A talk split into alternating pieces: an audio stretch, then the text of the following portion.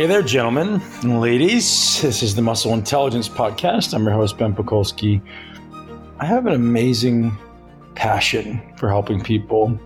I have an incredible desire to live a long, healthy, vigorous, rigorous life. And I hope you do too. And if living a long, strong, healthy life is part of your mission, you're going to absolutely love this podcast today. And I hope every week uh, we go out of our way to find the world's greatest guests to bring you the best information on everything cutting edge to live your greatest life in a body you love. And today I feel incredibly blessed to be joined by Dr. David Sinclair. He's recently finished a book called Lifespan, really starting to dissect why we age and how ultimately we can prevent, perhaps reverse, but ultimately optimize the quality of every minute we get to spend on this rock. And it was a truly, truly a pleasure and an honor to be able to interview Dr. Sinclair. Many of you know him famously from being on the Joe Rogan podcast and really everywhere around the world. He's the gentleman who's responsible for NAD or NMN, nicotinamide mononucleotide, which has been shown to be one of the best longevity supplements that exists. He's the man who pioneered the resveratrol research.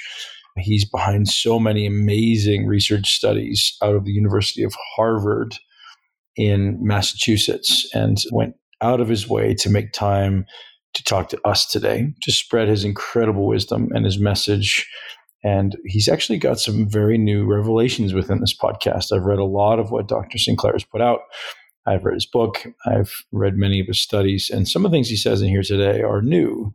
So even though you may be uh, very familiar with Dr. Sinclair, there's definitely some new things here. If you're not, you're going to be pleasantly surprised with his ability to get into the weeds around some action items that we need to all be taking to live our greatest life. And as I said, an absolute pleasure. This podcast is brought to you today by Bubs Naturals. I care about what goes into my body, as should you. I'm borderline neurotic about the quality of the food that goes into me. And certainly it's not to the point that I'm going to stress about things. If I can't access food, I'm not going to stress about it. But when I can, I absolutely invest in the best. And Bubs Naturals is by far the best collagen and by far the best MCT powder I've ever come across. And they stick with those two simple products and they do it better than everybody else. And I encourage you to try it. And I encourage you to see if you can compare them against something else and why I think everyone should take collagen. Anyone who consumes a high amount of animal protein, obviously muscle meat is what we used to. There's many amino acids that are perhaps out of ratio. Uh, we should be consuming certain ratios that exist more so in the tendons and the ligaments that you know historically would have eaten as cavemen and, and as humans, but we don't because it's been removed from our diet. And you have to supplement with this stuff. If you're not, you're absolutely going to start compromising your gut health, your insulin sensitivity, your detoxification pathways, and your hair, your skin, your nails. Most people know that, but most people don't think about it. So I suggest you head over to bubsnaturals.com and use the code intelligence, I N T E L L I G E N C E, intelligence, to get an incredible discount off of Bubs. They're going to give you 20% off your first order. And here's what I love about Bubs why they're amazing. On top of the best quality, they're also going to contribute a massive chunk of their profit to charity which, as we all know, giving back is a big, big part of how we can make this world a better place. So thank you so much to Bubs for sponsoring the podcast and I hope each and every one of you gets over, jumps on this amazing deal to try what I would say is the best collagen and MCT that exists in the world right now and add that to your coffee in the morning and life is just better. Enjoy my conversation with Dr. David Sinclair. Take lots of notes. Let me know if you loved it. I'd love to hear your opinions and please do share on social media what you think about it. If there's any questions for me or Dr. Sinclair, he definitely is very active on social media on Instagram, and I'm sure he would appreciate a shout out. Have an amazing day, guys. Enjoy the podcast.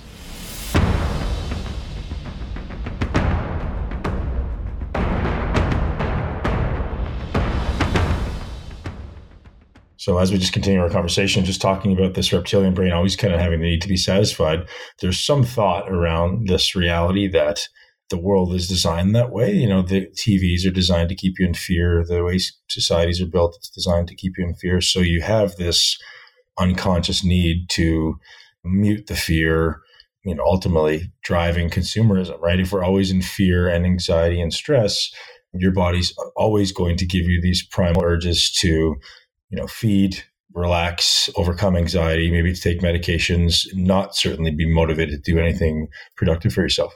Right. I think we've all experienced a fair amount of stress in our lives. Modern life is, is still pretty stressful.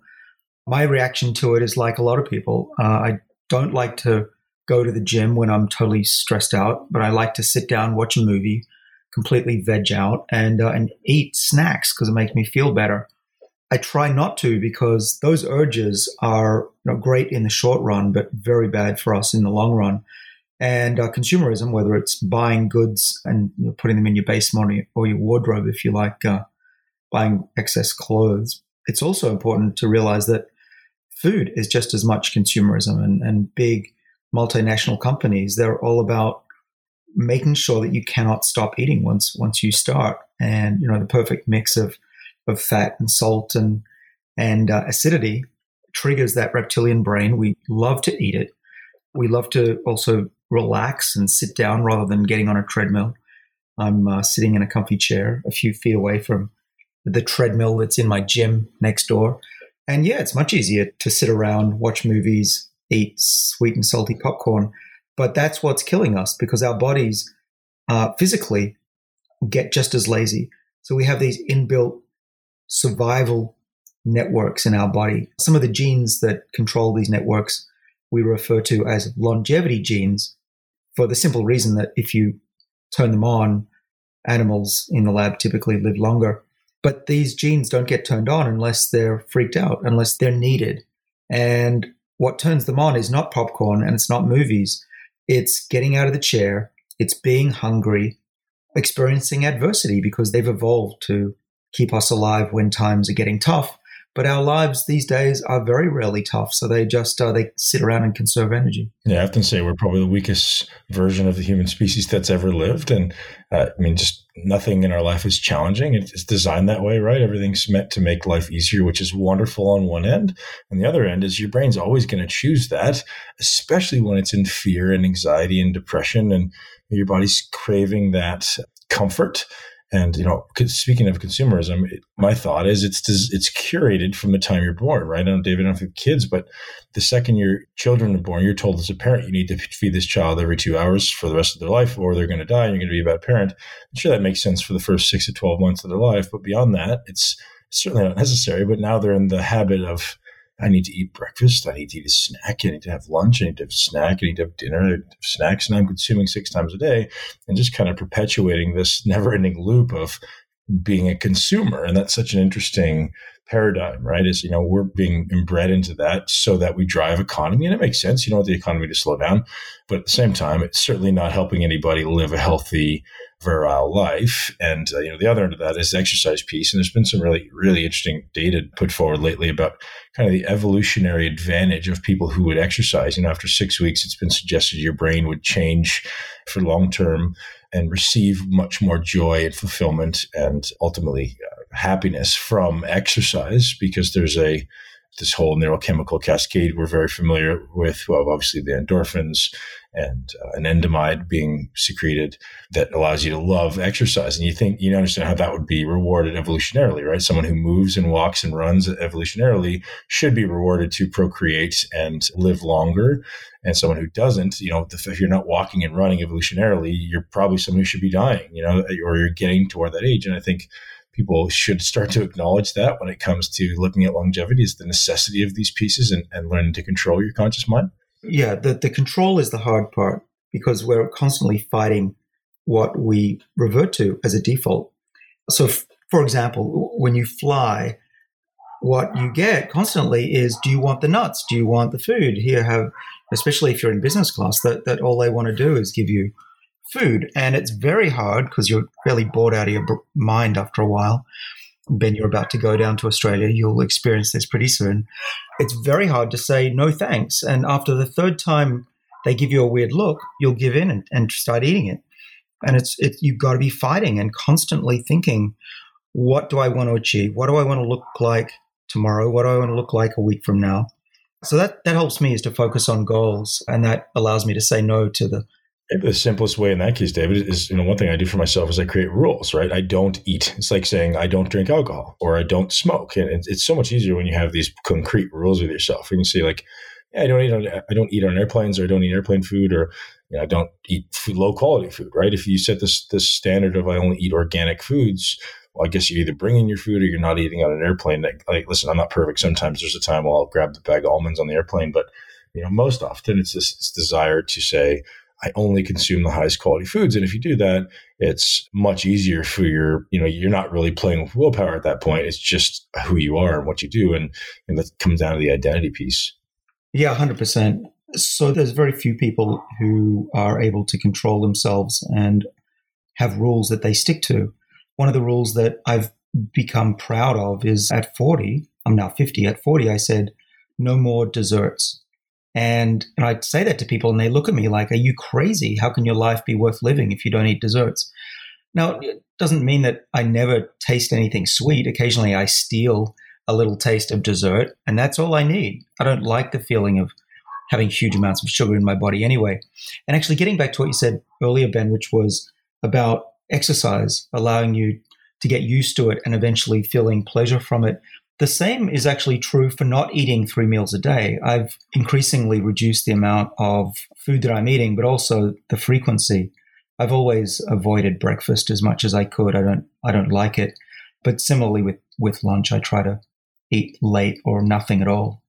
The first time you do that, your brain goes crazy. It's, oh, I have to eat lunch. I'm going to be hungry. I can feel it. My stomach is churning. I can't think. But if you do it for a couple of weeks, I found you actually prefer it. And so you can get used to, to really anything. I feel a lot healthier and better and focused on my current diet than I used to. That's awesome. And I totally agree, right? Your body, your brain and your body become so effective and efficient when you learn to not eat. It's almost addictive, I think. You know, this idea of one meal a day is very, very popular right now. And although I don't maybe think it's the best idea uh, in perpetuity for some people, because you know you find people eating these massive meals, you know, at four or five p.m. in the afternoon, and I don't think that's maybe the healthiest way to optimize inflammation, LPS, and digestion. But I think it's certainly a great way to feel awesome, and if you really want to drastically decrease your calories, it's probably a good idea. So that kind of sends me on the path, David, of looking at this protein piece of, of longevity, right? So there's a lot of talk around mTOR and AMPK balancing and minimizing mTOR and how that's necessary for optimizing longevity. However, there's also the conversation that says, well, many people in old age are going to die of sarcopenia and not having enough muscle and, and how much protein do we actually need to consume to maintain this muscle. My demographic obviously wants to look great, wants to feel great, wants to have great sex into old age. You know, we want to have a good amount of muscle. So I think we're always kind of towing the line of, well, how much protein can I consume? How much protein should I consume? And how often should I not be eating? I'd love to have you just start off giving us some advice there. Right. So the disclaimer here is that if, if somebody's telling you they know what the best diet is for you, they're lying. I know it's not as satisfying. Everybody that I talk to wants to say, just tell me what to do and I'll do it. But first of all, just consider we're all different ages, we're different demographic, we're different races, we have different microbiomes in our gut, and we certainly have different professions. You know, I make my living using the muscle between my ears, but and it's evolving. One of the things that I'm learning is that the ability of the body to build muscle while living a long time is challenging to get that right. And not only is it hard to get the right balance of exercise plus protein, but the supplements and the, the drug, for instance, metformin, which we can delve into a bit more, it's the diabetes drug, and resveratrol is a, is a supplement that I've worked on, uh, the molecule from red wine. These supplements and the drug, they actually have some slightly negative effects on muscle building. And you might expect that because we discovered them, right, at least in the case of resveratrol, we discovered it as a mimetic, a copy of exercise and fasting. So they they naturally uh, work through pathways that can actually mess with with normal exercise. So what do I think? I mean, let me just cut to the chase. What I'm what I'm trying to figure out, what we're all really trying to figure out, is how to get the best bang for the buck. Here's what I think, as a, as, as someone who, who's read and researched a lot. When you're young, let's say you're in your 20s, you already have very highly active longevity pathways. As long as you're not hugely obese and sedentary, I don't think you need to worry so much about, say, taking resveratrol or metformin, the drug. Like I did when I was in my 20s, I exercised a lot, I worked out quite a lot, and felt great. I got into my 30s, my metabolism was slowing down. I started to feel a little older, and I started to change my lifestyle. I wasn't so much interested in in bulking up. I was more interested or increasingly interested in in long-term preservation of my body because my body was doing a, less efficient job at that. So I started changing my diet from pretty much eat whenever I wanted and whatever I wanted, you know, in a healthy way, to starting to take resveratrol and focus more on on muscle building uh, than anything else.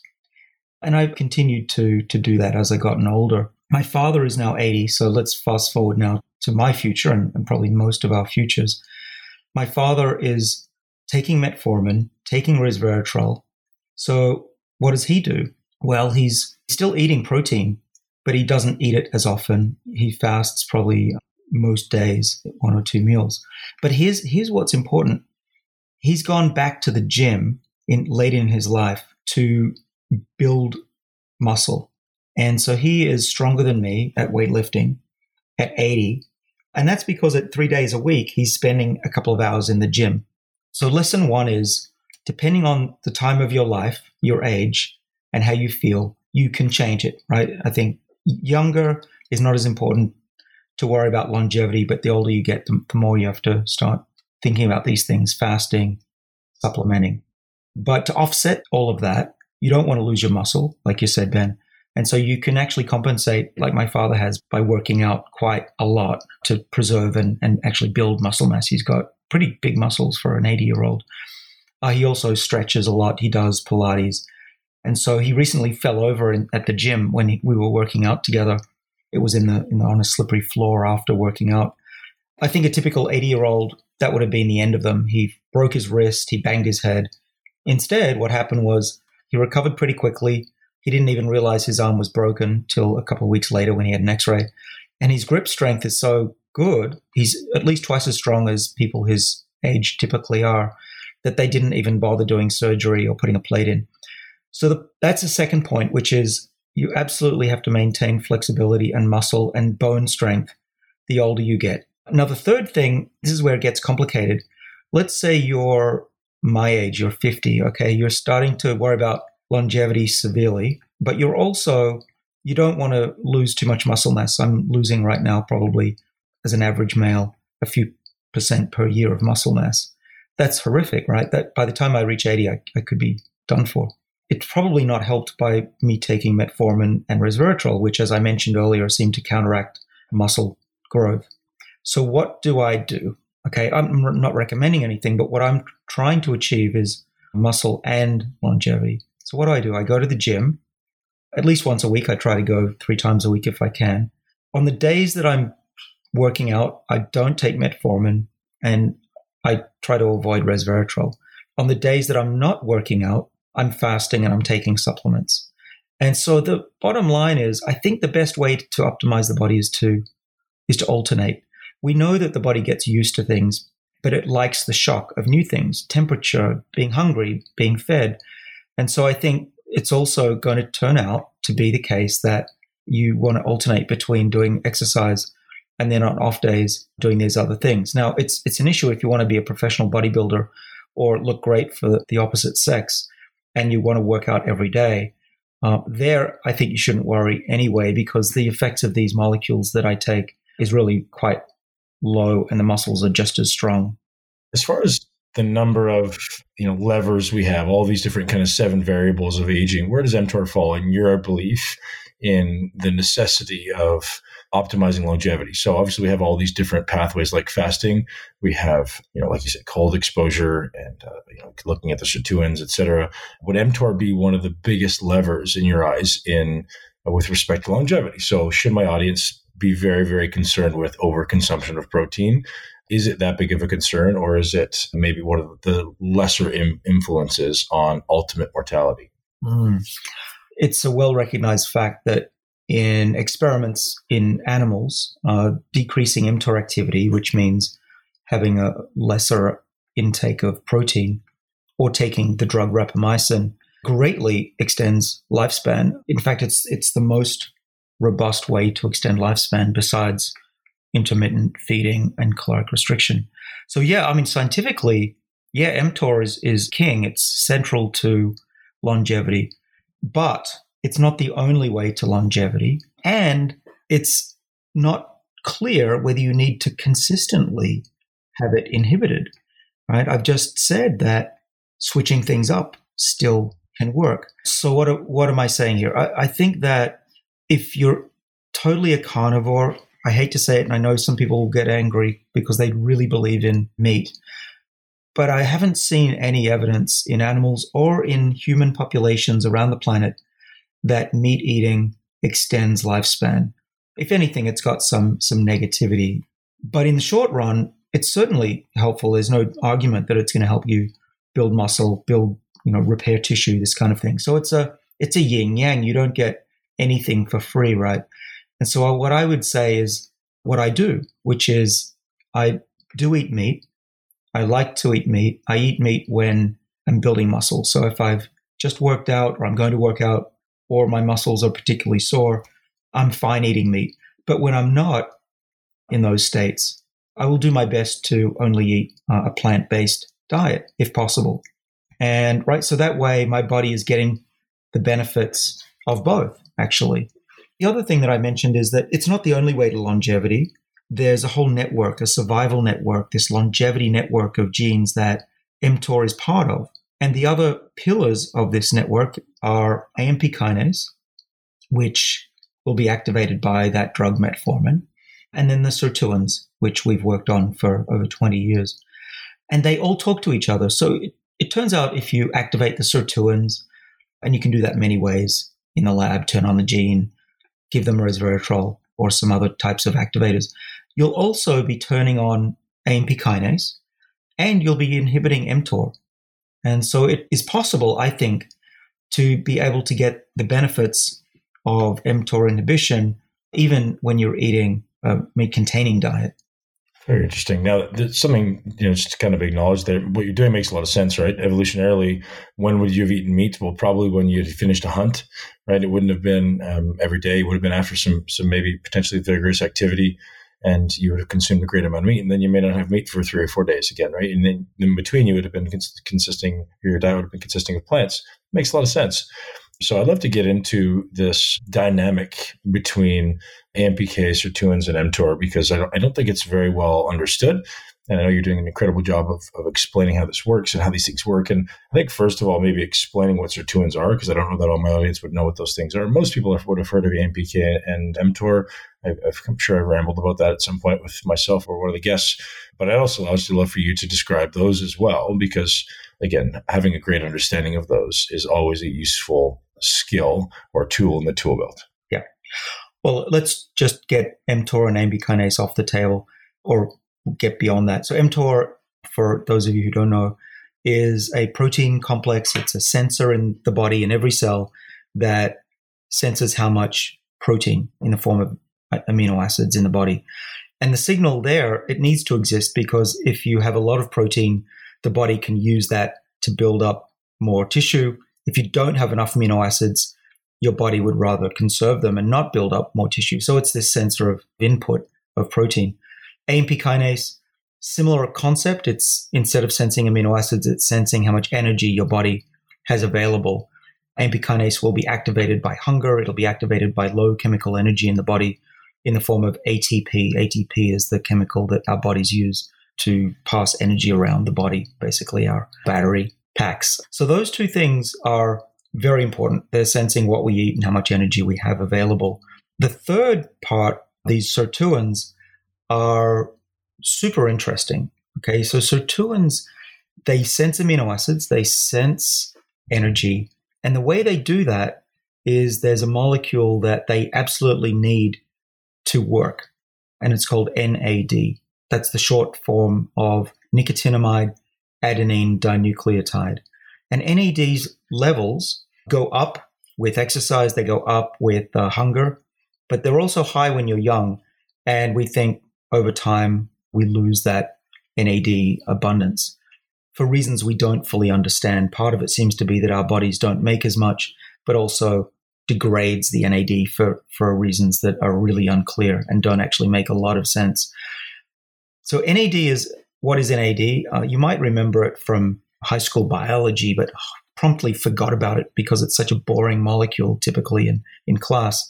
NAD is used by the body for reactions. Uh, it's what's used by mitochondria to make more energy. About 500 enzymes in the body use NAD.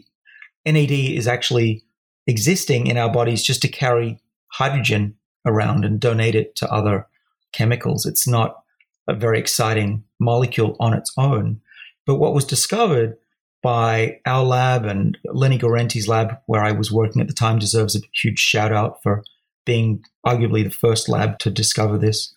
That NAD is also used as a sensor of the bo- by the body as to what we're doing with our lives. If we're hungry, if we're exercising, NAD levels will go up. And now these sirtuins will do a better job of protecting our body against diseases and aging. So, how do we know what the sirtuins are doing and why they're important? Well, there's been a lot of research. We first discovered them as longevity genes in yeast cells, in baker's yeast and brewer's yeast. If you put more of the sirtuin gene into the, those yeast cells, they live about 30% longer.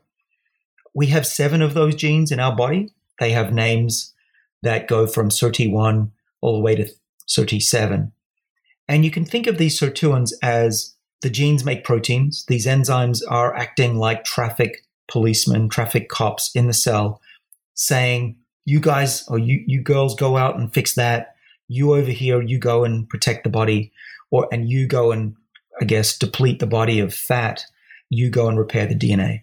There's hundreds of roles of these sirtuins. They're they're required for life. They're protecting the body all the time. And without them, we'd probably be dead pretty quickly in a matter of hours, probably.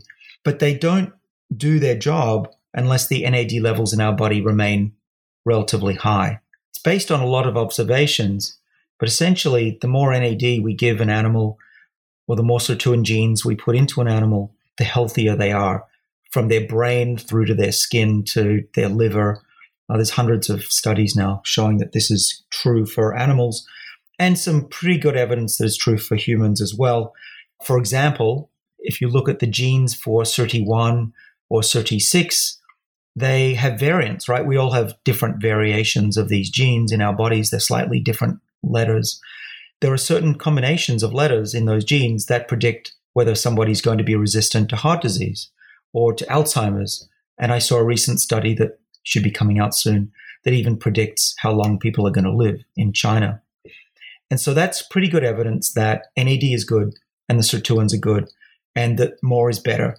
And we haven't actually seen any major concerns or downsides to having more NAD or more sirtuin activity. It all seems to be protective.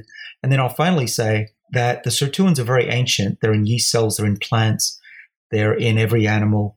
The reason that I think they exist is to sense when times are tough and protect the body so that we can survive.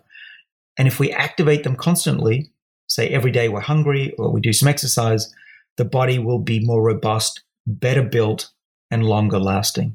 Amazing. Now, have we exhausted the kind of list of things that will influence sirtuins? So, just to summarize, it sounds like sirtuins are almost these master regulator genes.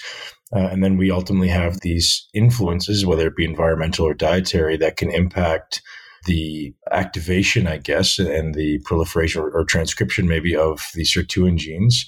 Has the list been exhausted? Has everyone done a lot of research in the realm of what are the best practices? So, I mean, you've mentioned a, couple time restricted feeding, exercise, cold and heat exposure.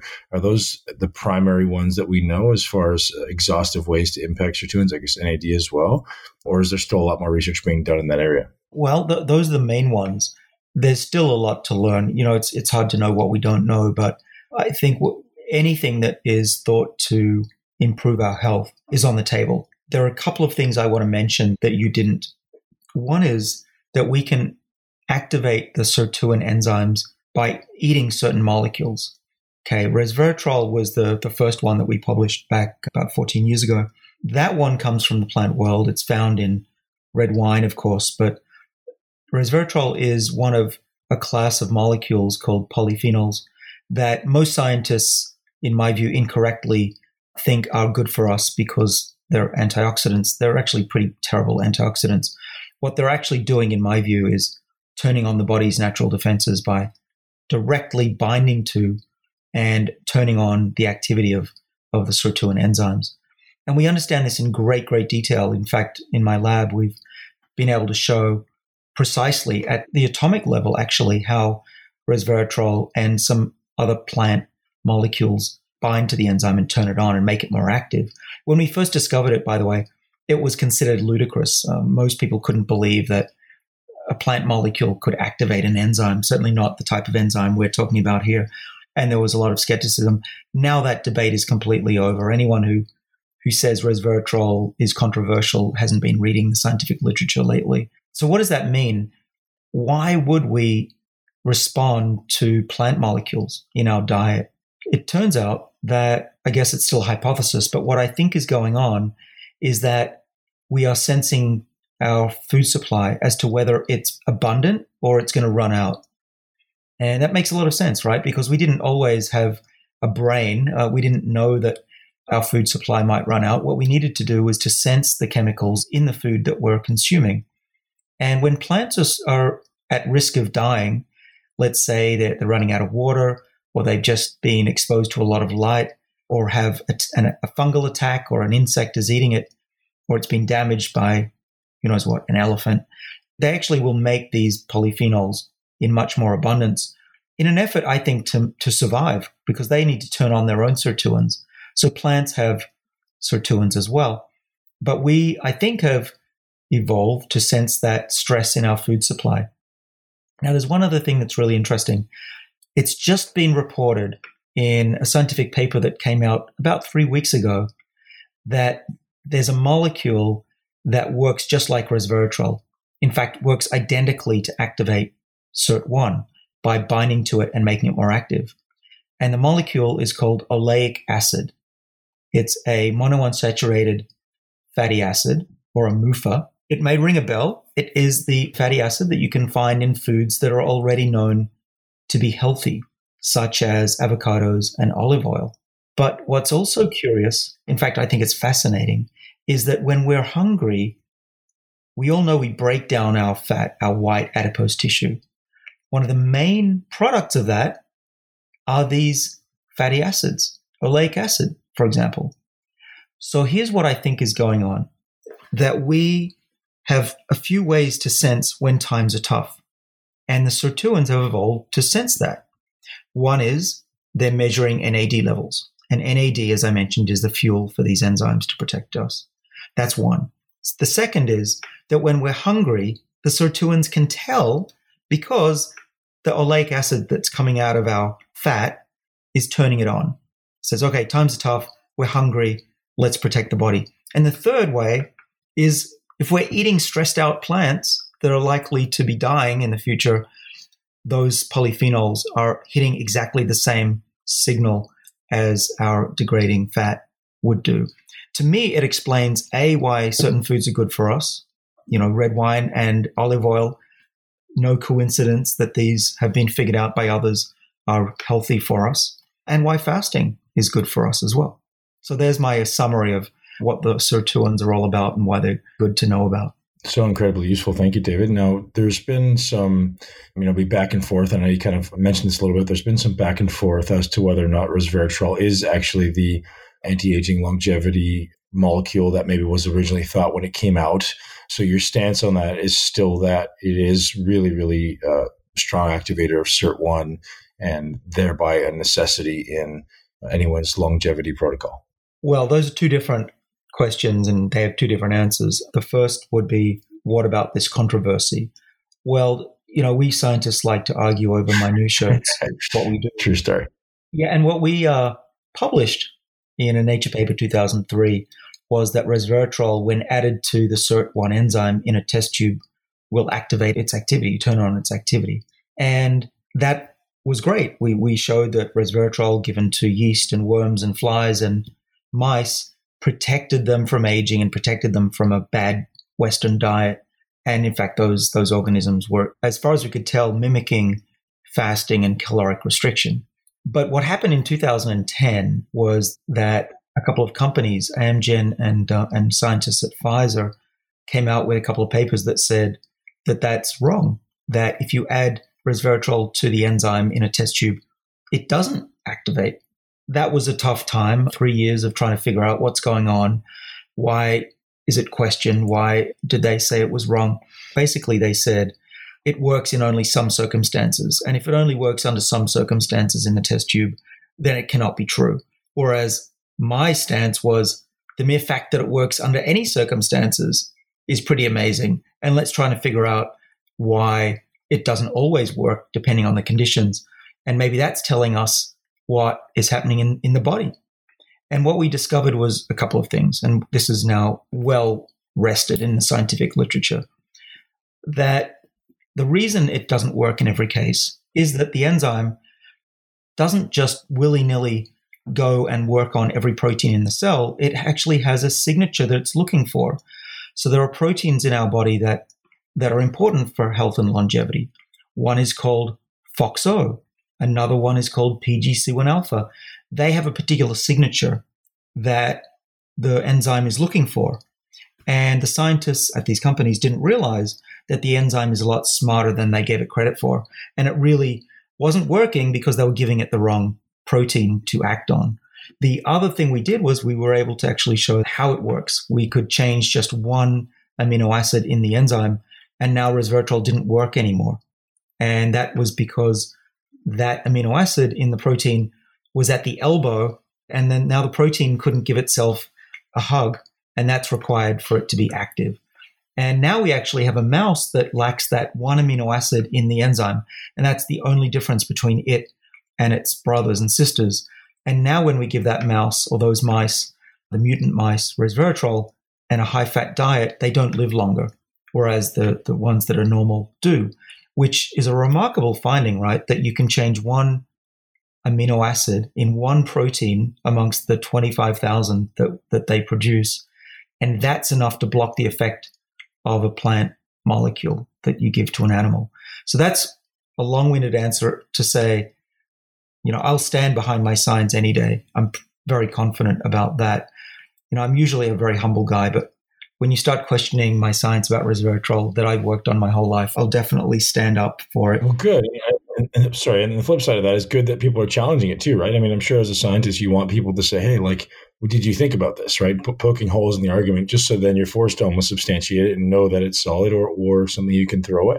Yeah, I mean, I, I think anybody looking from the outside would say it was a good thing, and in the arc of science and the arc of my life, sure, it was a good thing. But when this happens to you and you can't get grant funding and people don't come to work with you anymore, it's distressing, right? And you take it personally. And I can tell you, I, I, I said a few swear words um, back then. But in the long run, of course, it's better. We were forced to do experiments that we normally would have never done. I would never have made these mutant mice if I hadn't been forced to. On the other hand, I could have been doing something maybe even more productive. But still, you're right that it is important in science for people to feel free to question conclusions. And in fact, as I wrote in, in my book, that we should assume that all science is wrong and that it'll eventually be overturned. Even Newton and Einstein, many of their theories were overturned too. So we shouldn't take it so personally. But what was a little bit galling about it for me was that we had a lot of evidence in my lab internally that said we were right. So I, if I was wrong, that's fine. It's it's not such a crime to be wrong as a scientist. We did our best. But I, I had a lot of belief that we were right. And then for about three years, I had to go around with my head hung low because everyone was looking at me like, oh, there's the scientist that got it wrong. Whereas deep down, I knew most likely we were right. So, you know, this is not a psychiatrist session, but I thought it'd be interesting for people to hear what it's like to be a scientist on the world stage and how it feels when you get challenged. Yeah, absolutely. And, and I get the idea of trying to raise money and, and funding and that's a challenging world, right? Like everyone's out there fighting for the same small pool of money and you know your previous data and previous research and, and, publishing is going to determine whether or not you get it so it's awesome to hear and see you having overcome that so moving along coming back to this molecule metformin i think most people want to understand how it works and now there's been data that comes out that says oh you shouldn't do it it's going to be potentially causing cancer maybe where's your current belief in with respect to metformin? Is it just exactly as you said? You don't obviously need it in youth, and, and depending on your health in mid age, you may or may not need it. And as you get older, it may be something that has a better lever for you to pull. Yes. So just to finish on resveratrol, I think that taking resveratrol in high doses doesn't seem to be harmful, and it's also in animals at least it's anti-cancer. There's there's no evidence that I'm aware of in hundreds of studies in animals and in people that it's actually bad bad for you at reasonable doses. So I take every morning a teaspoonful. So that that's not a mega dose. I wouldn't say go take 10 grams. That could damage your kidneys. So be careful. But in low doses over a long time. So what's that? And maybe with a glass. What's that? How much is in a teaspoon? Yeah.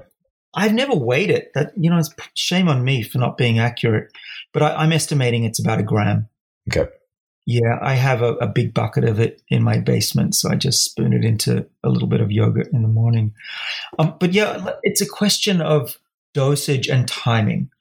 I agree with critics who say resveratrol is not a great drug; it's not going to cure diabetes. There are, however, human studies now that have been done well. People have been given resveratrol in food so that it can be absorbed, and those people do have lower blood sugar after a few months and lower inflammation, just like we were seeing in, in the, the mouse studies that we did. So I just want to get that also out there because some early studies worked with resveratrol for lowering blood sugar and some didn't. But uh, I think looking at the data, my view is that if you just take resveratrol on an empty stomach with a glass of water, it's not likely to get into the body. We know that's true in mice. Um, it seems to be true in people, and that might explain why sometimes it works really well and sometimes it doesn't in humans. But shall we go to metformin now? Yeah, let's do it. All right. So I'm I'm not the world's expert in metformin. I was a collaborator on the the mouse study that showed that it extended a mouse's lifespan. So that's my disclaimer slash claim to fame. But I do know how to read scientific studies, and I do know many of the world's experts as friends. So I talk a lot about it.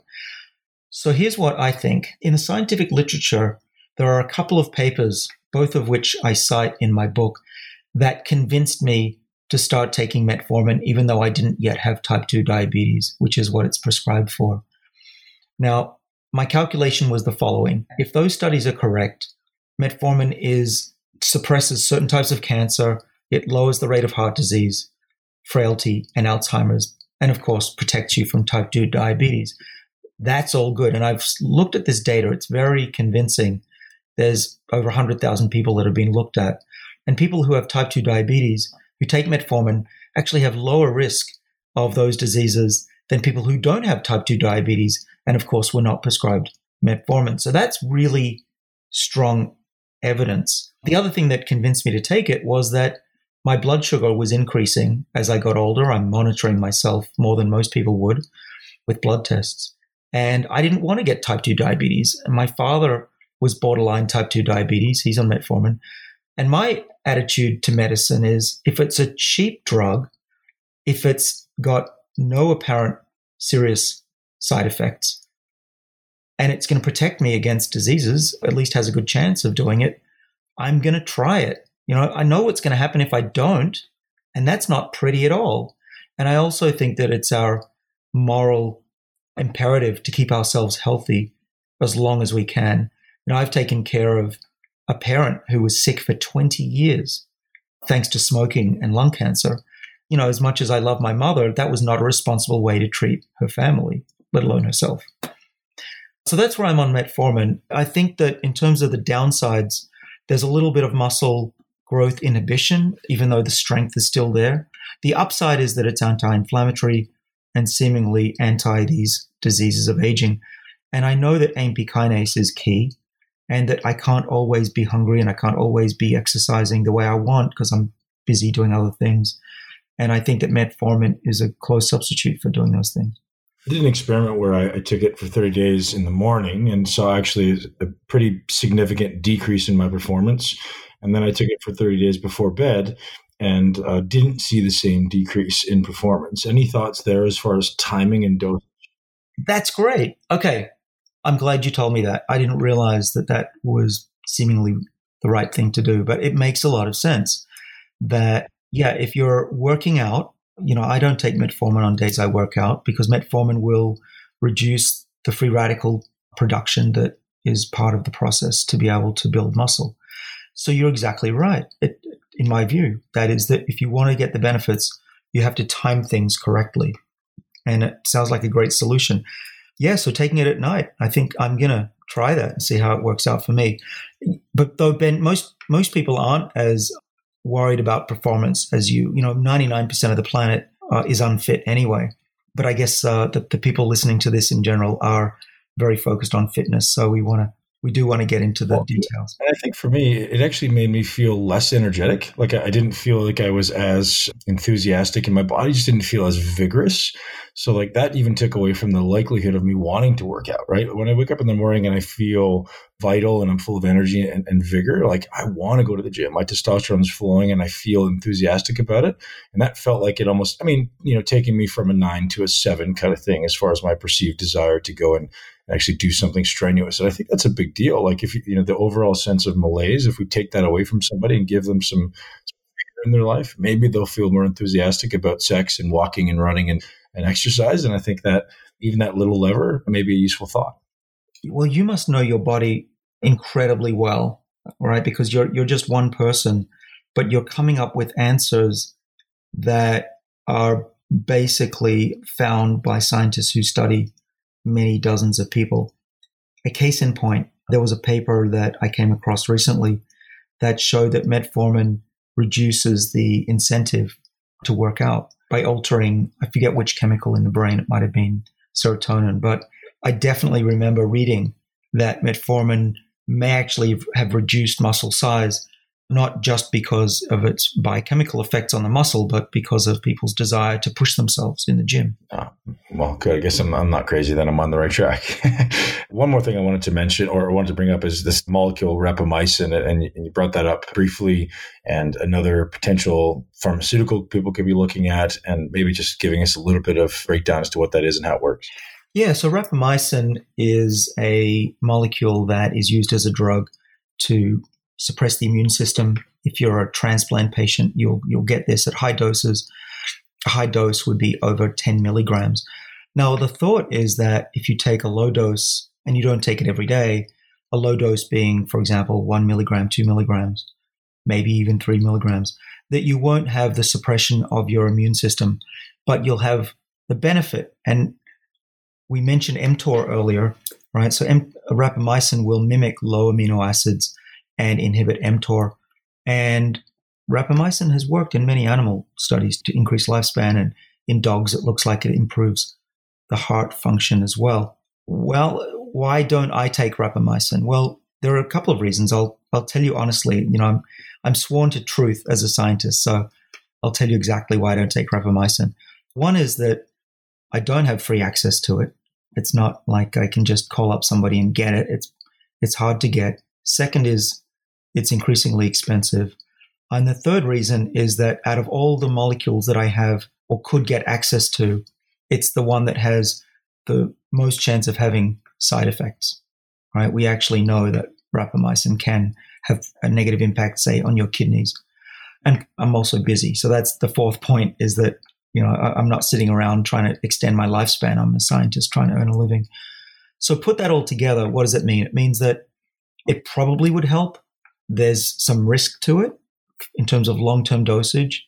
But I also think that it has a lot of promise given that rapamycin is the most potent longevity molecule that's ever been seen in the lab. Very interesting. So, from an outsider's perspective, kind of shifting gears again, inflammation seems to be the biggest lever I can see as a relative amateur here with respect to longevity. Like, how would you uh, rate inflammation levels in the body with respect to its impact on first longevity in general, but then maybe its impact on my thought going down the path of if I have elevated inflammation, is it going to negatively impact my body's ability to respond to these other modalities? Like, is it impacting my sirtuin's ability to respond, or is it going to negatively impact my body's ability to have the positive benefit from metformin and resveratrol?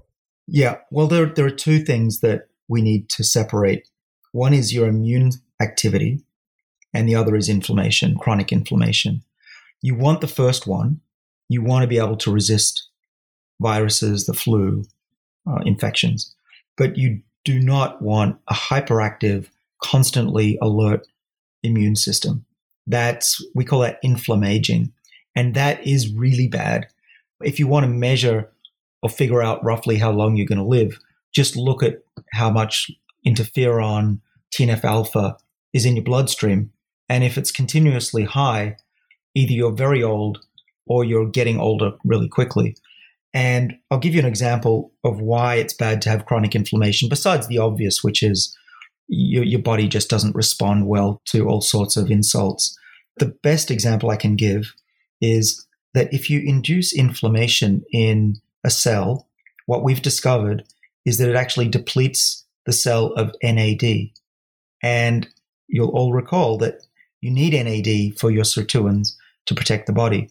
So chronic inflammation is going to make your body less long lived, in part because it's turning off your body's defenses against aging in the first place. And there are, you know, plenty of ways to, to have chronic inflammation by what we eat and how much we eat. The worst thing you can do is to have a lot of adiposity or fat on your body. We've studied Western diets in animals, in mice and rats for decades now, including in my lab. And we clearly see that being overweight and also sedentary lifestyle, but even more important, being overweight and having high amounts of blood sugar promotes inflammation throughout the animal's body. And an obese animal won't just get more diseases like diabetes and cancer, it literally will be older. You're actually accelerating your aging process by being overweight. So anyone who is listening who you know isn't in tip top shape, isn't trim, tr- try your best to to shed those pounds because you'll have inflammation and you will literally be ticking your clock faster. Very interesting. So another topic that comes up very often with respect to uh, longevity is telomeres, and I've heard you talk on telomeres, saying they may not be as indicative of longevity as we believed originally. And now there's this new molecule, I believe it's CD38, that is in maybe a little bit more indicative of actual lifespan. Can you talk about that a little bit? So CD38 is an enzyme that degrades NAD and it comes on as as animals get older, probably when we get older too. We've had a look in human blood samples and we see a lot of CD38 come on. Having a lot of CD38 is bad and there's a thought that if we can block it, we'll have more NAD for our sirtuins to protect us. There's at least a couple of companies working on that right now. Yeah, so that that's CD38. What was the other part to your question, Ben? Telomeres. Oh yeah, telomeres. Forgive me. I've been on planes for the last few weeks. All right, we're deprived. It's a side effect of jet lag, though. NAD, by the way, is what controls your circadian rhythms and SIRT1 uh, downstream. Oh. And so one of the, the things that I do for jet lag is to boost my NAD in the morning, which seems to help me at least get over a lot of the jet lag. So yeah, can try that, see how how you all go. But telomeres. Now, I, I'm not first of all saying telomeres have nothing to do with with aging. Not at all. What I'm saying is that they're not the main cause of aging. So there are what are called the hallmarks of aging, which is really a, a way of saying scientists to say that these are things that likely are underlying the aging process. And telomeres are, or telomere shortening is one of those processes. There are lots of others. There's mitochondrial dysfunction, there's loss of stem cells nutrient deregulation, DNA damage. But there's one in particular in that circle that I think is possibly more important than all of the others in that list, including telomere shortening. And that is epigenetic changes over time. And so, you know, telomeres are important. Let me just finish the story about telomeres.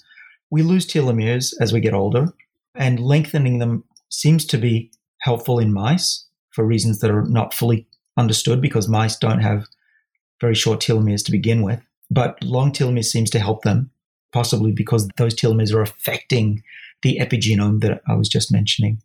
So often I'm asked, should people take telomere or telomerase activators? So molecules that would turn on telomerase and extend telomeres.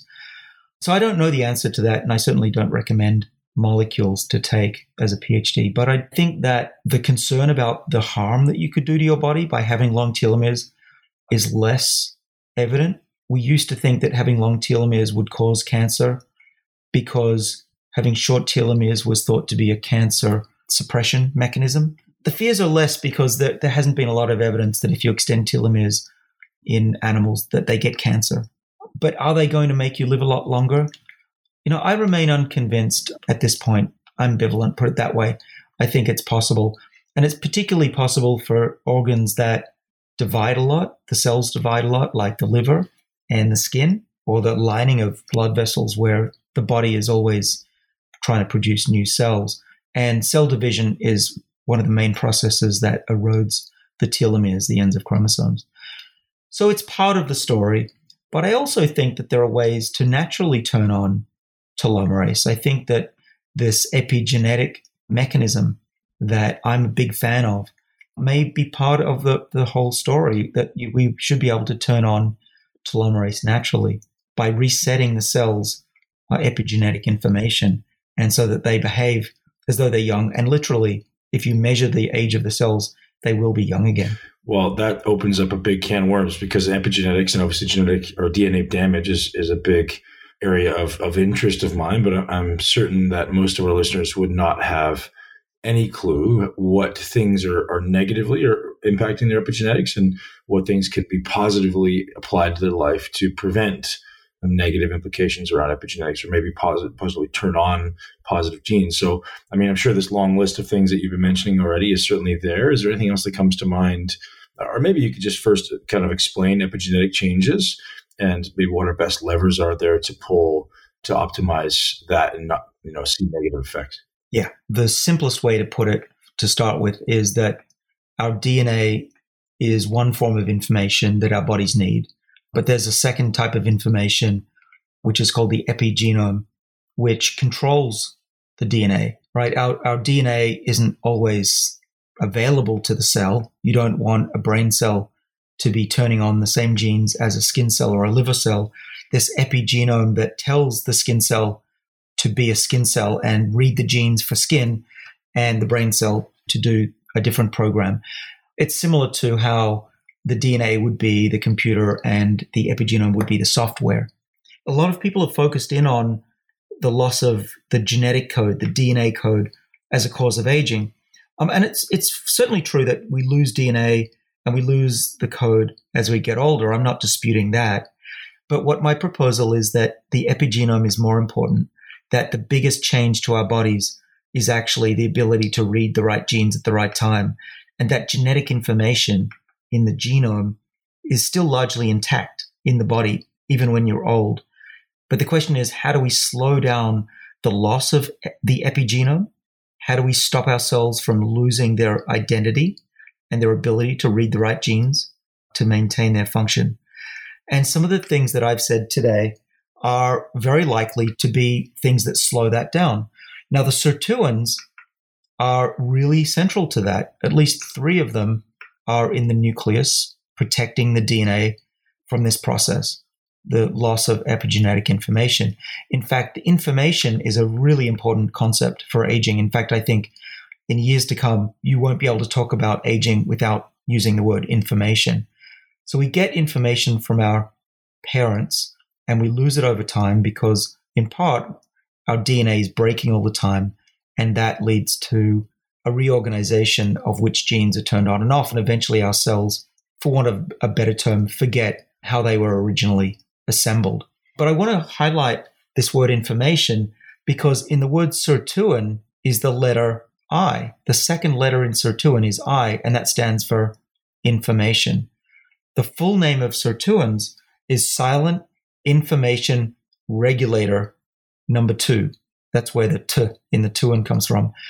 And we've known in yeast cells since the 1980s, early 90s, that sirtuins, or the original gene called SIR2 in yeast, is controlling cell type. Of course, yeast don't have skin and liver and brain cells, but they do have cell type. They can be a male or a female, or what we would call an A or an alpha type of cell. And the sirtuins regulate that. They tell a cell whether it's an A or an alpha. So that's their main job. They have another job, which is repairing broken DNA, which we also showed in a paper back in 1999. And it's this dual purpose of these sirtuins controlling cell type by saying which genes should be on and off, and the other job, which is repairing broken DNA. Now, the problem for us, I think, is that every time a sirtuin gets distracted by broken DNA, it has to leave its post and it's sitting on the chromosomes, making sure the cell knows what type of cell it is, a skin cell, for example. But when the DNA becomes broken, the sirtuin is distracted. And after the repair of the DNA is complete, all of those sirtuin enzymes have to go back to where they came from. And what we've shown over the last decade is that they don't all go back to where they came from. So every time you break a chromosome of a skin cell, it's slightly losing its epigenome. It's lose, slowly losing its identity. It's not turning on the youthful genes the way it should. And so that accumulates over time. And we see this in yeast cells. We see it in, in mice. And I believe, therefore, it's true in humans we're a lot closer to mice than mice are to yeast cells, that's for sure. And so that's the point is that our sirtuins get distracted by DNA damage, particularly double stranded DNA breaks, which are the most dangerous, most potent form of DNA damage that we experience. But I think that by exercising, by taking these molecules that we talked about, NAD and resveratrol, we're giving our sirtuins an extra boost to be able to handle this dual activity that they're required to do. Ben, you asked me about what are the best ways to actually uh, slow that down. I think that maintaining that the, the sirtuin activity is the best thing you can do right now, but we're working on something brand new that isn't yet available to us as humans, but we've done it to mice. And what we've done is we've instructed the cell to go back to its original epigenetic status. In other words, flipping the reset switch on the hard disk drive and reboot the software of the cell. And when we do that, the cells go back to turning on all the genes that they did when they were young and turning off the ones that they had off when they were young. And the cells that are old get back their identity and they work like they were young again. Wow, that's cool. You guys are researching that in the lab? Yeah, we're hoping to publish this. Uh, we've sent it off to one of the world's best journals, which I won't name. But it's actually this paper. If anyone wants to read it, it's posted on a website called bioRxiv. That's RXIV. And uh, you can read about it. We're just revising this paper now, so it's not yet fully peer reviewed. We've gotten comments back and they're favorable. What we've done is we've taken three genes that are normally switched on in embryonic development. They're called Yamanaka factors.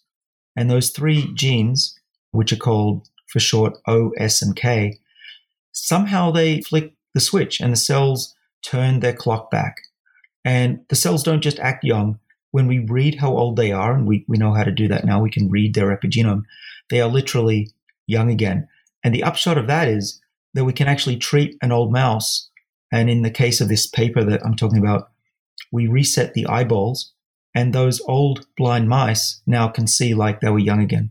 Wow, super interesting. So one thing you, you said there was, you know, looking at this anti-aging and information synergy, I guess, or, or the necessity to have it in the conversation. So the first thing that my mind goes to, and this could be completely wrong, but I'd love for you to clarify, is protein folding, right? It is the, the, you know, there's been a lot of talk around the misfolding of proteins as it relates to cellular regeneration, and cellular health.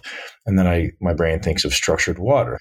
So is that correct? Like when I think of you know this this misfolded proteins and DNA damage, are, are we heading down the right path? Is that the right thought? And have you guys looked at any implications of structured water around the cell, or that, is that just something that's not even on the level of impacting how the cells actually function? So structured water isn't in the field. It's not talked about. We haven't studied it. The opposite is true for protein misfolding. Protein misfolding is clearly a driver of aging. It's one of those hallmarks that I was talking about, it's up there with telomere shortening and mitochondrial dysfunction. And fasting, especially long periods of fasting, will chew up uh, misfolded proteins that will accumulate as we get older, giving rise to aging and as well as diseases like Alzheimer's. But if I'm to add anything new to the conversation about that, it's this that we tend to think that Alzheimer's and the accumulation of these problems in our cells, like misfolded proteins, is a one way street. Um, I'm increasingly of the belief that if we can activate our cells in the right way, and if we can turn back the clock the way I just described, then a lot of these processes, these hallmarks of aging that we once thought were impossible to reverse, are actually quite reversible. I'll give you uh, just an example. If we took an Alzheimer's patient if we somehow had a way of now making the brain of that patient 20 years old again. Now we can't do this today, but you know, as I said, we're getting at least a proof of concept that it could be doable. Is that person going to still have Alzheimer's disease? I would argue no, that the reason that it gets these diseases is because it's not youthful anymore and that the process of losing epigenetic information, the process of losing the software in our body makes us more susceptible to these hallmarks of aging. But much of it is more reversible than we once thought. And that's also why I think it, it gives me hope that by being hungry occasionally and maintaining exercise is able to not just delay aspects of aging, but actually reverse some of them as well. Brilliant. And I think you're, you're certainly on the right track. That may be the most interesting thing I've heard in, in the space of longevity ever, is because if we are going to reverse aging or ultimately optimize the ability to not age, it has to come, in my eyes, from a genetic level, right? The epigenetic genetic level. I mean, there has to be some type of reset to these genes. And that just makes the most sense with this path that you're on right now. Yeah, well, I'll, I'll tell you that I've been very, very lucky to be to end up in my career, something that I love doing. I've been very lucky to make discoveries that, you know, have turned out to be followed and, and I guess, uh, part of the foundation of, of a whole field. That's, you know, good timing and a, a hell of a lot of work. But what I'm particularly thrilled about is that this discovery that you can flick the reset switch of an old cell and even something as complicated as an old eyeball is something I didn't even dream of when I was a kid. That's science fiction kind of stuff. And so I've already surpassed what I was hoping to achieve in my lifetime. And it, you know, I wake up every day thinking, not just am I lucky, but I'm in this position now of great responsibility to be able to get the science right and hopefully be part of a team that can can get the technology to people as well. Wonderful. So the one thing that I want to kind of wrap up is you spoke about this DNA breaks what are the main causes that are preventable or avoidable? Yeah, that's the right question. So it, it's unavoidable for the most part. A lot of DNA breaks are occurring in our bodies. There's a, at least a trillion throughout our body every day. That's the bad news. Even if we lived at the bottom of the ocean in a lead box, we'd still have DNA breaks. But there are things you can do to minimize DNA breaks. Now, the first thing is make sure that your body is super primed for DNA repair. And I'm very much of the belief that our bodies know what they're doing. So it's far better to boost the body's natural defenses than to try and engineer around it. I guess I'm more, more of a biologist than uh, engineer that way. So again, you, you want to boost your DNA repair systems in the body. Raising NAD, we've shown, we had a science paper a couple of years ago showing that raising NAD improves DNA repair. Many people know that. And there are a couple of key protein families. There are the PARP proteins called PARP. Yep, you probably have heard of those. So PARP1, you definitely want to keep active. It's a DNA repair protein. And then the sirtuins again, SIRT1 and SIRT6 are the key DNA repair proteins as well. So keep your NAD levels high. That's one way. How do you avoid DNA breaks? Well, you cannot have a lot of x rays. X rays will definitely break your chromosomes. I wouldn't refuse an x ray if it was for a medical reason. But in my view, some x rays are unnecessary. You know, I think every time I go to the dentist, it seems like they want to give me another x ray. I tend to say only do it if it's really, really necessary. That's one. Don't get a lot of CT scans unless it's for a medical reason. CT scans will also damage your DNA and break it. And there are other things you can do. So there are chemicals in our world that we're eating and breathing that will lead to DNA breaks. Plastics, if you microwave them, there are uh, a whole bunch of chemicals that get released. There are nitroso compounds, which are in cigarettes. They're in yellow dye of certain types. Inkjet printer, num- uh, the yellow, is a potent DNA uh, damaging agent. So these are the things to avoid as well. You know, people ask me about cell phones. I think it's fine. I haven't seen any issue with those. The body scanners that are at the airport. Yeah, I was going to mention that one. Now, I get a little bit silly when it comes to those scanners. I think scientifically, there's not a lot of reason to worry at this point. But let me qualify that statement. Those scanners used to cause DNA breaks. They've been replaced by ones that are uh, very weak millimeter scan machines. But there was a point when those scanners were presumably slightly accelerating our aging. That's that's my my view. Today, I think that there's much less of a worry, but in an abundance of caution, just in case, I try to avoid going through those scanners. I get in the US, there's TSA pre, so I try to get that uh, every time and not go through the scanners and get a pat down if, if I, I feel like I can be bothered. Now, there's no proof, but here's the, here's the caveat that it's never been tested. When people talk about DNA damage, they're worried about cancer. And of course, those scanners have been tested for their ability to mutate cells and cause cancer. But nobody's thinking the way that we've talked about today, that the epigenome is also potentially affected by radiation. Um, no one's ever put a mouse in a scanner to see what would happen.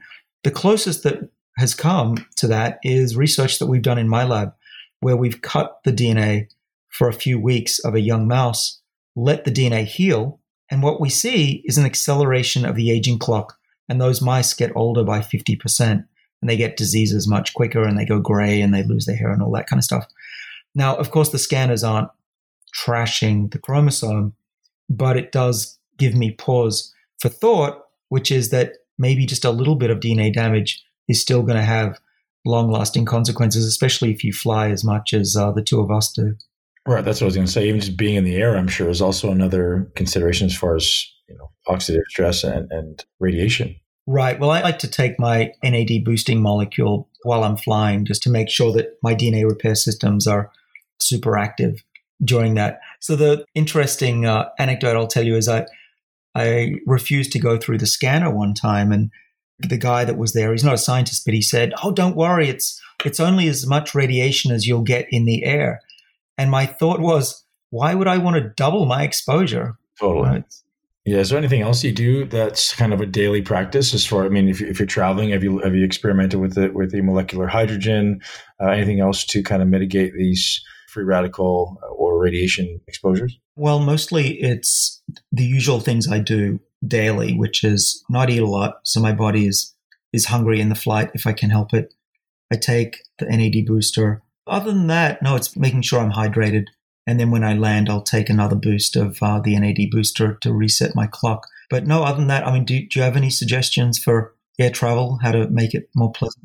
Yeah, molecular hydrogen would be one that's been suggested to have a really great benefit. I know the whole biohacking community's dived into it. And there's a guy named Tyler LeBaron who now lives in Japan who's a researcher specific to hydrogen, saying it's it's one of the best ways to mitigate the oxidative stress. So the, only question that I had remaining, obviously, I could sit and, and, steal your time for many hours, but I highly suggest the audience go out and get the book because obviously we can't download your brain in 60 minutes. The only question I had was there's been some people expressing that maybe NAD isn't ideal for people who are younger. And it kind of goes in line with what you're saying is like, hey, if you're younger, you already have these maybe abundant NAD systems. Or is it your belief that it's beneficial for anyone at any age? There's always details. Let, us go through it very briefly. So first, first of all, thanks for mentioning my book. It reminds me to say that if you buy the book and you go to page 303, there's a cheat sheet. Of course, the audio book is not not listed by pages, but all that information is in there if you want to just jump to the chase and, and not read about the interesting science or the stories behind what we're doing or you don't you don't care about why it works just tell me what to do. That's page 303 but yes essentially the things that i that i do that i list have been personalized over the, the many years that i've been doing this trying things out measuring things. I do biomonitoring on a daily basis blood pressure. I'm looking at my pulse. I'm looking at my blood readouts on a semi-regular regular basis, and I can see what's working with me at least, and what isn't. And so that's where I've come up with the the 300 page 303 list of things. The book also talks about tricks of what to do if you're after certain goals. So intermittent fasting, what are the various types? SIRT1 activating molecules, various types NAD boosters, various types. Let's just drill down to when and where to take NAD. Okay, that's a good place to go back to.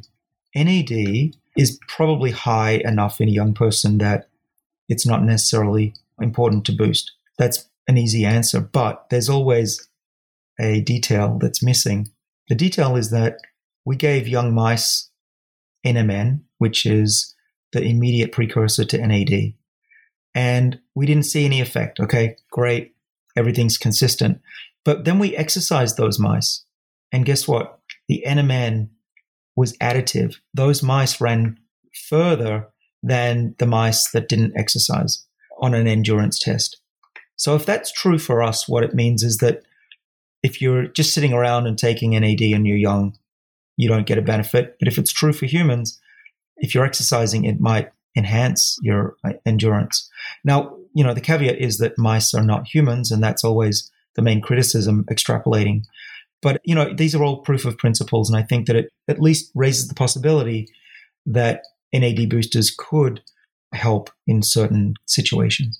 Absolutely fantastic. Dr. Sinclair, I can't tell you how grateful I am for your time and maybe even more importantly for your commitment to helping us uh, demystify this vast space and continue to be a pioneer in the space. And you've got a fan of me. i have read your book and I look forward to everything that you put out. And I've definitely check out the bioRxiv site that you suggested, and I'll link to the show notes. Is there anything else you'd like to send out to our listeners or anything where you'd like to send them to learn more from you? Yeah, well, so I'm active on social media. And so when I see something that catches my attention every every day, I'm reading science. And if there's something exciting, I'll post that on Twitter or on Instagram. You can find me on Twitter at uh, David A. Sinclair. Instagram is David Sinclair PhD. I'm also the usual LinkedIn and, and other sites, Facebook as well. One thing that our listeners may not know is that I have a newsletter that uh, I write every month or so, and listeners can sign up for that. The place to sign up is called lifespanbook.com. So my book is called Lifespan, so that's pretty easy to remember. And you know, I, I talk about topics that that people tell me they want to hear about. What does my father do? What do I recommend? What about reprogramming? How soon will that be around for us to do? So that's the way I keep in touch and update what's in my book. There'd be an interesting thing to add to that. I think every every parent out there, David, is very concerned of like, hey, what are the best practices I could maybe have my children do, and and not from a perspective of longevity, but maybe from a perspective of you know resilience or anti-fragility and like making sure they're super healthy now so their body becomes more resilient from a young age and, and better adapted to not be you know, subjected to all of these massive stresses as we as we get older. Obviously, you know, we want to create resilience in our kids, and if you think if you create a stronger foundation, then you send them into the world with maybe a better skill set and a better tool belt. And I think that would be an interesting thing. Just if you have any thoughts, I'm like, hey, here's the best practices, and, I, am sure it would be all sim- simple stuff, but I think sometimes parents need to hear it. And if we're ultimately going to change the direction of the human species, it starts with the youth. So I'd love to have you contribute something like that, and I'll definitely be a subscriber of that newsletter. Right. I will write about it. Let me say what, what's on the tip of my tongue that, that I'm going to write about. It's a hot topic about trying to make sure your kids are healthy. What most parents don't appreciate is that the lifestyle of their kids and what they're exposed to when they're very young, even in the womb, will dictate their future health. And that's because the epigenome, the software, is written during those times and it will be with your children for the rest of their lives. And so there are really interesting studies that say what a mother eats during pregnancy, for example, avocados full of this special fatty acid that activates SIRT1, that is thought to improve the health of your child for the long term. Similarly, if you're obese, it actually does negatively impact your children if you're pregnant at the time. And no question, if your child is obese during childhood, it will set them up for long term health problems. And I'll tell you a really quick story that there's a disease called TTD, which is a type of premature aging. And there was nothing you could do for these kids. They lose their hair, they can barely sit up. And one scientist rebelled and said, Why don't we try caloric restriction? Why don't we not feed them all the time? Because that's what the doctors were recommending feed, feed, feed. That's the way to keep kids healthy. Instead, he was allowed to restrict their food quite severely, right? So the kids are still quite hungry because the parents were desperate. No parent wants their kid to be hungry, right? But that they had no no other alternative. Those kids started sitting up. They started responding. I've seen videos of this. It's I wouldn't say miraculous, but it, it, it that's a good word to describe it. We don't ever consider allowing our kids to be hungry because we're, we're basically told that that's criminal. But I'm more and more of the belief that we're slowly killing our kids and setting them up for a disease filled life by always keeping them fed. Yeah, and also become making them consumers, right? They, they, think now the solution to all your stress and your problems and those internal pains that you get is, well, I need to consume something, and that's just driving more of this materialism. And and, and if you've never felt hungry in your life, it's going to be a shock when it comes about. So, but it's hard. I'm a I'm a parent of three, and I have two girls that are thin. In one case, though, too thin. So it's it's really hard. And then in the case of our third child, they overeat, and it's the same household, same snacks in the cupboard, and it just manifests its, itself very differently in in these individuals. And one recipe, you know, one solution isn't isn't going to work for the other child. It's a challenge. You know, it's it's easy to say it's another thing to do. Yeah, I think that would be a huge, hugely valuable addition to your newsletter because most parents are, I mean, at least I believe most parents have the best interest of their offspring in mind and want their child to be optimized and flourish. And, and some little things I know, like as you're saying, it's simple as a little bit of caloric restriction, maybe once a week, could vastly improve the resilience of their epigenetic expression. So, uh, any of those little tips like that, I know a lot of your audience would be really, really grateful for, as would I. Sure. Yeah. Well, let me say one thing. It's not just what you eat, it's when you eat. I'm not saying to make your kids go hungrier, but I'm saying that this old idea that you need three square meals a day plus snacks has to be thrown out the window. Thank you. I appreciate that so much, David. Thank you so much for your time. It's been an absolute honor and a privilege. Ben, it's been great to be on. Thanks for having me.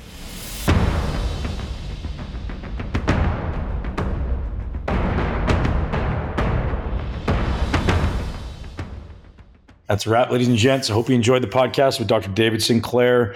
Absolute brilliant, brilliant individual, a wealth of information. I love the fact that he is a thought leader. This guy's not following anybody, and it's so challenging in our society right now, it seems, to not follow the crowd, to stand out and to have your own thought process, to get outside of the box, as I talk about so often. My honor to speak with Dr. Sinclair. It just keeps getting emphasized because of all the stuff that he continues to put out since we've recorded the podcast. And ultimately, for the last X number of years, he's been just an absolute leader in this longevity space. And hopefully, you guys have some desire to first optimize your body, optimize your mind, and then ultimately, let's all live a long, healthy, strong, vibrant, vital life with love in your heart. Have an amazing day. And don't forget to check out bubsnaturals.com to get hooked up with 20% off your order of collagen and MCT powder, both of which are massively essential, whether on a ketogenic diet or if you just eat a fair amount of animal protein. I highly suggest you use the code intelligence at bubsnaturals.com. Have a great day. Live your greatest life in a body you love. Thank you so much for tuning in to Muscle Intelligence. If you enjoyed today's episode, please be sure to share it with at least one person you know.